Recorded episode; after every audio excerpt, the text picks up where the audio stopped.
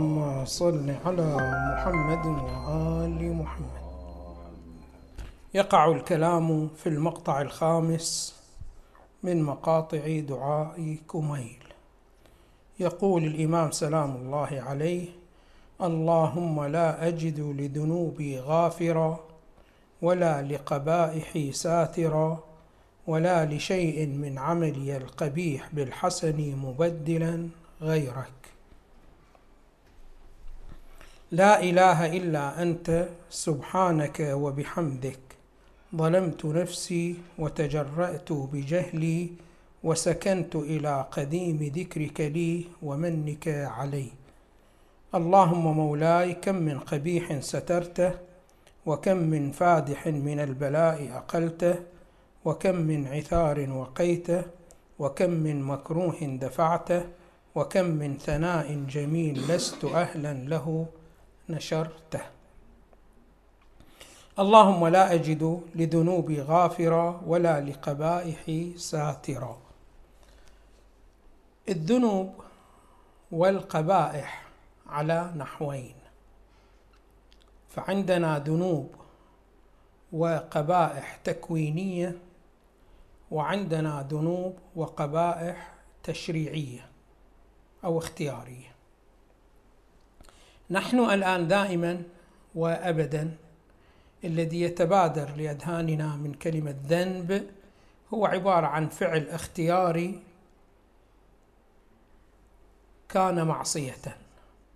فمثلا أنت عندما تفعل فعل اختياري مثلا تغتاب والغيبه فعل اختياري تغتاب وهي معصية محرمة هذا شنو؟ هذا ذنب وهذا أمر شنو؟ هذا قبيح. الله سبحانه وتعالى بإمكانه أن يمحو الأثر الذي يترتب على كذا معصية كذلك بإمكانه أن يستر. إحنا عندنا مصطلحان يجب أن نلتفت إليهما. عندنا مصطلح العفو ومصطلح المغفرة.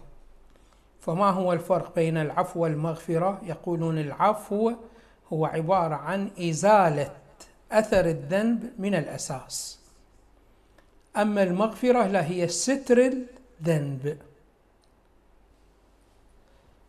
فتكون العفو يكون العفو أبلغ من المغفرة. المغفرة تستر الذنب ولكن يبقى موجود أثره ولكن يستر.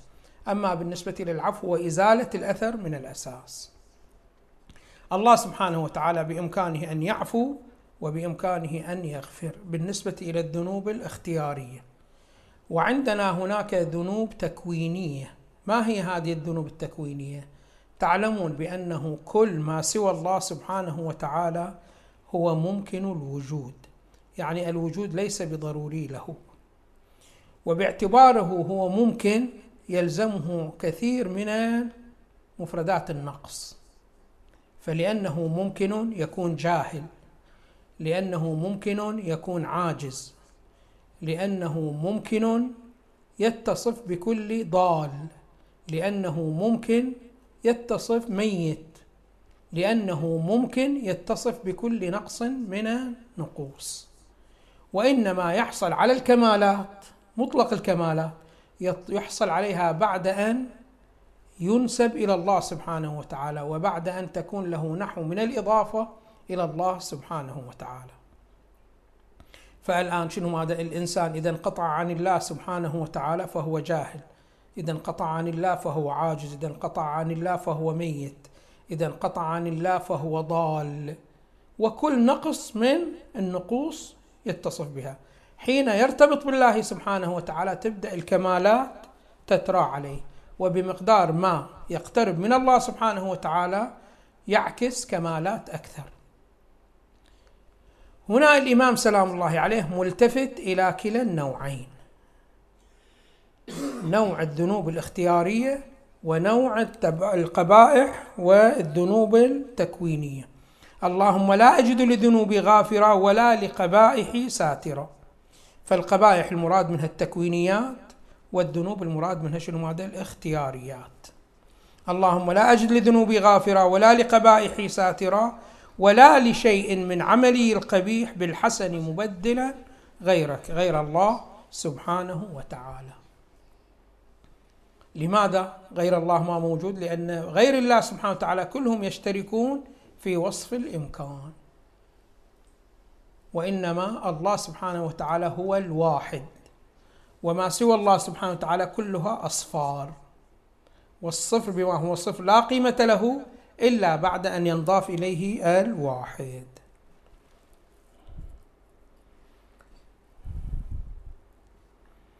لا إله إلا أنت. سبحانك وبحمدك ظلمت نفسي وتجرأت بجهلي وسكنت إلى قديم ذكرك لي ومنك علي. كل المصائب التي يتعرض لها الإنسان وكل البلايا وكل المشاكل إنما هي كلها بسبب كونه محتاج في وجوده إلى الله سبحانه وتعالى بسبب الفقر الوجودي الذي هو مع كل ما سوى الله سبحانه وتعالى. فهنا إذا كان الله سبحانه وتعالى هو المفيض لكل كمال. عليكم السلام. كل كمال إنما يفيضه الله سبحانه وتعالى على العباد. فهنا الحمد يجب أن يتوجه إلى من؟ يتوجه فقط إلى الله سبحانه وتعالى. فإن الله سبحانه وتعالى هو الجميل ويصدر منه كل جميل وهذا الصدور لهذه الأمور الجميلة أمور اختيارية يعني ما مفروضة على الله سبحانه وتعالى. شوفوا إحنا عندنا مجموعة من المفردات يجب على الإنسان والعبد المؤمن أن يركز عليها دائما وفي أوقات أوقاته المختلفة. يعني ما ينسى دائما يكون ملتفت إلى هذه المسألة. وتلاحظون هذه سورة الفاتحة عندما تبدأ بالحمد لله رب العالمين. بالحمد. وتلاحظون بأن الإنسان إذا سجد يقول سبحان ربي الأعلى وبحمده وإذا ركع سبحان ربي العظيم وبحمده. فإذا تأخذون هي مفردة الحمد كم مرة تتكرر في الصلاة يوميا؟ هي والتسبيح. فعندنا هذه المفردات مفردات الحمد ومفردات التسبيح من المفردات المهمة جدا جدا. الحمد معناه ثناء على الله سبحانه وتعالى والتسبيح عبارة عن تنزيه الله سبحانه وتعالى عن كل النقائص. والتفتوا للأسف الشديد إحنا في الأعم الأغلب ما نلتفت إلى أهمية هذه الأمور. تعلمون لماذا لا نلتفت إلى أهمية هذه الأمور وضروريتها؟ لأنه ما ننطلق اتجاه حياتنا وتعاملنا مع الأمور وتعاملنا مع الله سبحانه وتعالى من منطلق الإنسانية. الآن إحنا دائما نخلط بين من له شكل الإنسان وبين من له حقيقة الإنسان. شكل الإنسان هذا متعارف ولكن حقيقة الإنسان ما هي؟ لها هذه حقيقة الإنسان لها عدة ضوابط. واحد من الضوابط التي لها أنه الإنسان دائما إذا عرض عليه شيء من الأشياء يصح لك أن تسأله لماذا اخترت هذا الشيء؟ فلا بد أن يذكر السبب الذي دعاه لفعل هذا الأمر. شوفوا الآن كثير من الناس في المجتمع يفعل لأجل أنه اعتاد على عادة معينة فالعادة هي توجهه إلى الفعل من الأفعال. مثلا شخص من الأشخاص اعتاد بأنه يذهب إلى مأتم فلاني. خمسين سنة أو عشرين سنة هو يعتاد يذهب إلى هذا المأتم فقط. يقولون إليه بأنه أنت عندما تذهب هذا المأتم هذا الخطيب الذي يقرأ في هذا المأتم مو ذاك الخطيب اللي فيه فائدة جدا كبيرة. فلماذا تذهب؟ في خطيب آخر يقرأ في نفس الوقت يمتاز بموضوعات جيدة وبأبحاث جيدة وبإثارات جدا جيدة. فلماذا تصر إلى هذا المأتم مباشرة ما هو جوابه؟ ما أعرف. أنا صار لي الآن أب عن جد أنا شنو ماذا على هذا المأتم؟ يعني شنو هذا العادة أخذته. بما هو إنسان ما يذكر هذا المنطق. بما هو إنسان بمجرد أن يذكر له بأنه خطيب موجود في مأتم آخر موضوعات التي يعرضها ضرورية إلى أمثالك. مباشرة شنو ماذا يترك هذا الأمر؟ لماذا؟ هو عندما يذهب يذهب لماذا؟ إذا هو إنسان. يذهب يقول لك لأجل أن أستفيد. فإذا ما في استفادة ما في مبرر للذهاب. أبحث لي عن مكان شنو ماذا آخر. ولكنه هذا شنو ماذا؟ ما ينطلق في هذه الأشياء من إنسانيته وإنما ينطلق من عادة من معينة وبعض الأحيان شنو ماذا؟ شهوة توجه لهذا الأمر. وبعض الأحيان شنو ماذا؟ عصبية. هذه كلها تخرج شنو ماذا؟ من إنسانيته دائما الإنسان في أعماله يستحضر الهدف المعين. فهنا إذا الله سبحانه وتعالى قال لك أيها الإنسان تعال اعبدني أنا وحدي لا تعبد شنو ماذا غيري. لك أن تسأل الله سبحانه وتعالى لما أعبدك وحدك. ليش ما أشرك وياك؟ الله سبحانه وتعالى مباشرة يقول أنت عندما بتشرك وياي تشرك وياي لماذا؟ هذا العبادة فعل اختياري. هذا الفعل الاختياري إنما أنت تصنعه لفائدة ترجع إليك. وكل الفوائد هي بيدي أنا وليست بيد أي مخلوق آخر. فلماذا تتجه إلى المخلوق الآخر؟ ما راح يأمن إليك أي شيء من الأشياء. فالمبرر هو فقط في عبادة الله سبحانه وتعالى ما في مبرر لعبادة أي شخص أو الارتباط بأي سبب من الأسباب. هو الله سبحانه وتعالى هو شنو؟ هذا المؤثر. فلذلك تشوفون كذا مورد في القرآن بأن الله سبحانه وتعالى بيده الضر وبيده النفع. هذا لماذا الله سبحانه وتعالى يصر على هذه المسألة؟ يصر على هذه المسألة لأنه يتعامل معك كعاقل. أنت إذا فعلت إنسانيتك دائما تسأل لما؟ هذا من حقك الطبيعي. حساسة إنسانيتك تقتضي هذا الأمر فعلينا أن نلتفت لهذا هذه الحيثية. اللهم مولاي كم من قبيح سترته. لا إله إلا أنت سبحانك وبحمدك ظلمت نفسي. طبعا هنا عندهم شنو؟ هذا مسألة من المسائل. الله سبحانه وتعالى عندما يطلب من عندك أي وظيفة من الوظائف الشرعية أنت إذا امتثلت جدا جيد. إذا ما امتثلت فأنت تظلم. تظلم من؟ أنت ما تظلم الله سبحانه وتعالى. لماذا؟ لأن الله سبحانه وتعالى بعدم طاعتك ما راح تفقده فائدة من الفوائد لأنه أساسا هو ما يستفيد من طاعاتك. الذي يستفيد من الطاعات من هو؟ هو أنت تكمل نفسك. فإذا لم تطع ما راح تكمل نفسك فيكون ظلم منك لنفسك. الله سبحانه وتعالى هو الكامل بل هو في درجة من الكمال فوق ما تتصور. فأنت عندما تعصي الله سبحانه وتعالى ما راح تظلم الله سبحانه وتعالى. وإنما تظلم نفسك. فلذلك يقول لا إله انت لا إله إلا أنت سبحانك. وبحمدك ظلمت نفسي وتجرأت بجهلي. يعني شنو ماذا؟ اعتمد على قرارات. هذه القرارات ما تعتمد على قواعد سليمة وإنما تعتمد على مفردات كلها جهل في جهل.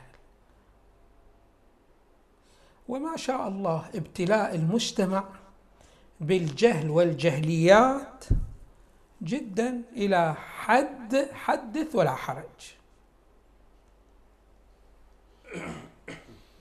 يعني أنا أستغرب هذا الإنسان الذي الله سبحانه وتعالى عطاه استعداد التعقل.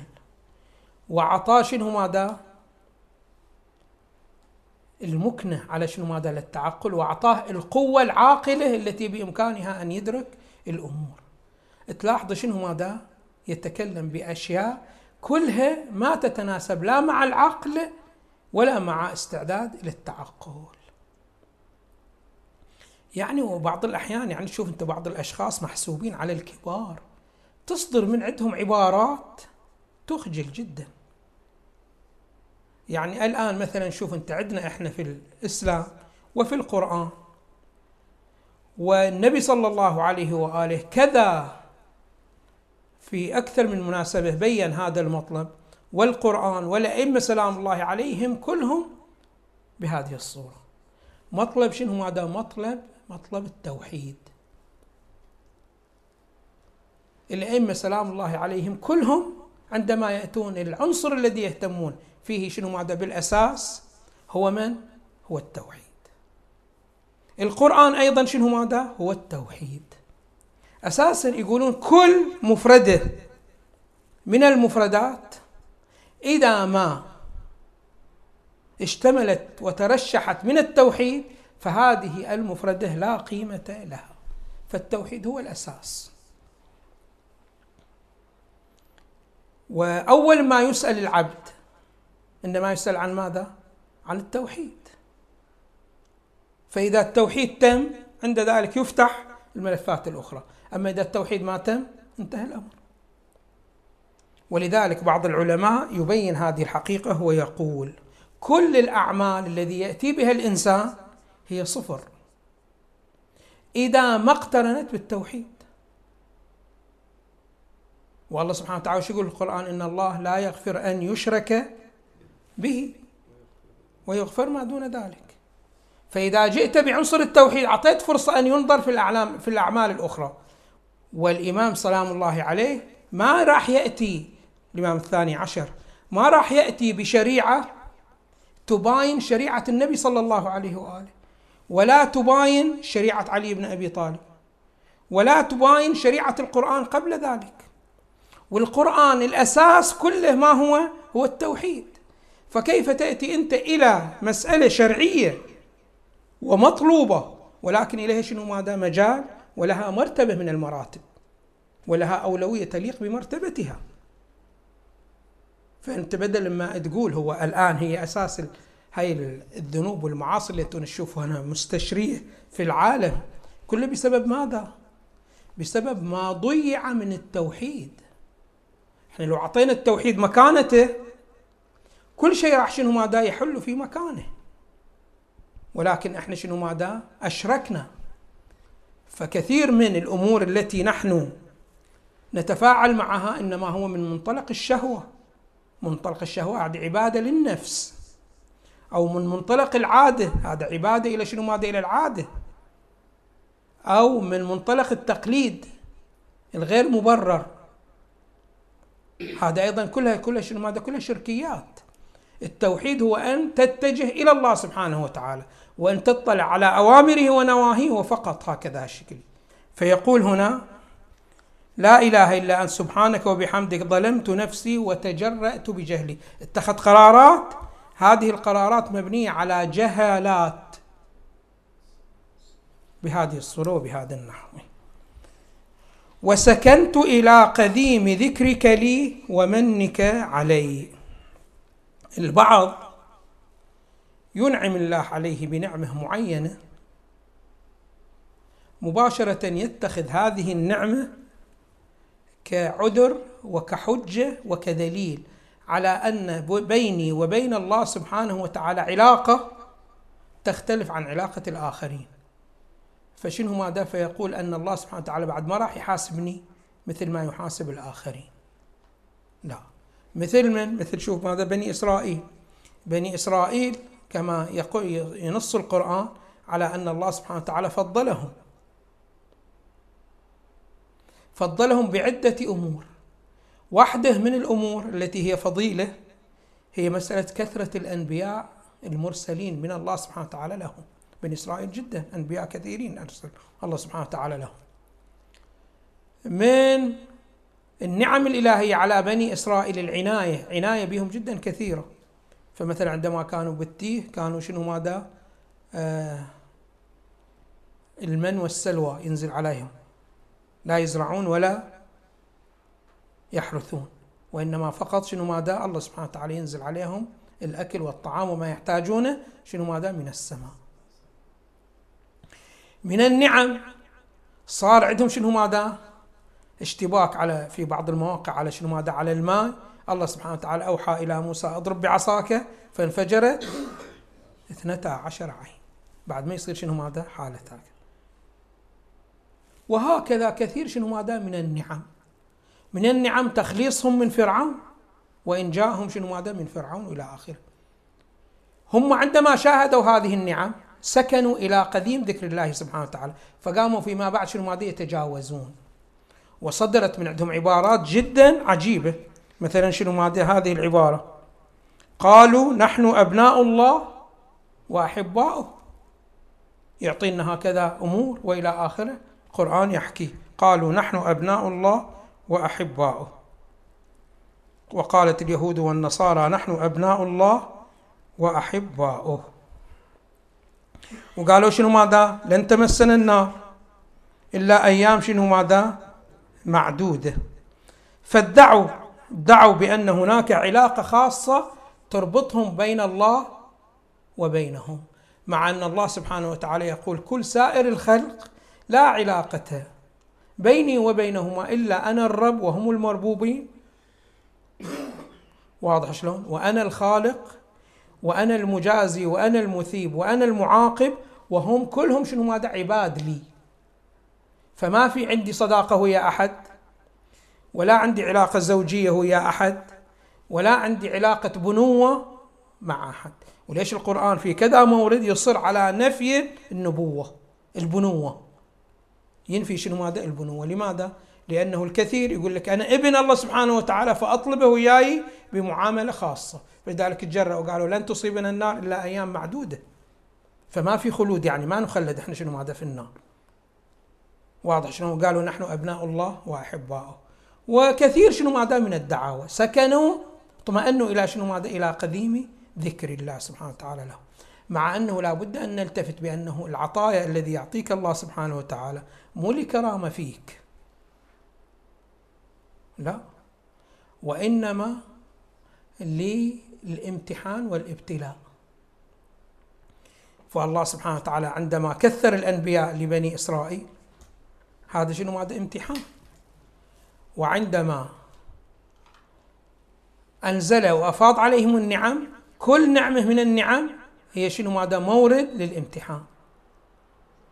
واضح شلون؟ فلا تفكر أنها شنو؟ ماذا؟ كرامة حتى تقول بأنه علاقة تربطني بيني وبين الله سبحانه وتعالى مو بهذا النحو. اللهم مولاي كم من قبيح سترته وكم من فادح من البلاء أقلته. هنا المراد من القبيح هو مطلق النقص الذي يلحق الإنسان باعتبار أنه ممكن الوجود. فأنت إذا قطعناك عن الله سبحانه وتعالى يبدو جهلك وتبدو آثار الجهل. من الذي ستر آثار الجهل؟ الله سبحانه وتعالى حيث زودك بالعلم.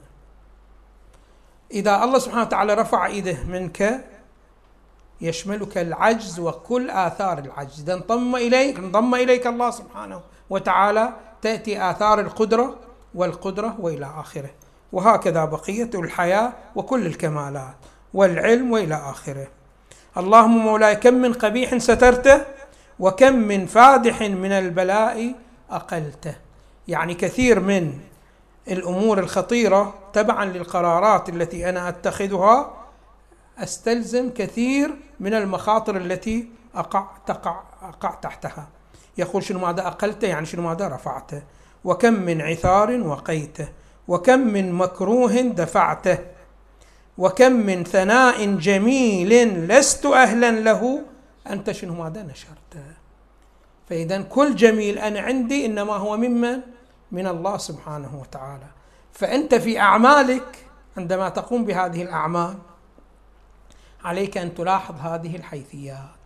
ومن هنا يأتينا شنو؟ ماذا فائدة من الفوائد التي أمير المؤمنين سلام الله عليه يستفيد منها من قراءة هذا الدعاء. ويجب أن نقتدي به أنه يذكر نفسه بموقعية الله سبحانه وتعالى. لأنه أنت عندما تريد أن تتصرف تصرف يتناسب مع موقعيتك من الله سبحانه وتعالى. كنت موقعيتك من الله ما هي؟ موقعية العبودية والربوبية. أنت العبد المطلق وهو الرب المطلق. كيف تتعامل مع الله سبحانه وتعالى التعامل المتناسب مع هذه العبودية ومع هذه الربوبية؟ إنما هو بتذكير النفس بهذه الموقعية. فلذلك هنا في الدعاء يذكر نفسه بأنه علاقتي أنا بيني وبين الله سبحانه وتعالى هذا الأمر. فهنا يتضح لنا فائدة من فوائد الدعاء أنه يشتمل على تذكير النفس. مادة تذكير النفس بموقعية العبد من عبوديته وبموقعية الرب من ربوبيته. والحمد لله رب العالمين وصلى الله على محمد وآله الطيبين الطاهرين. اللهم صل على محمد وآله.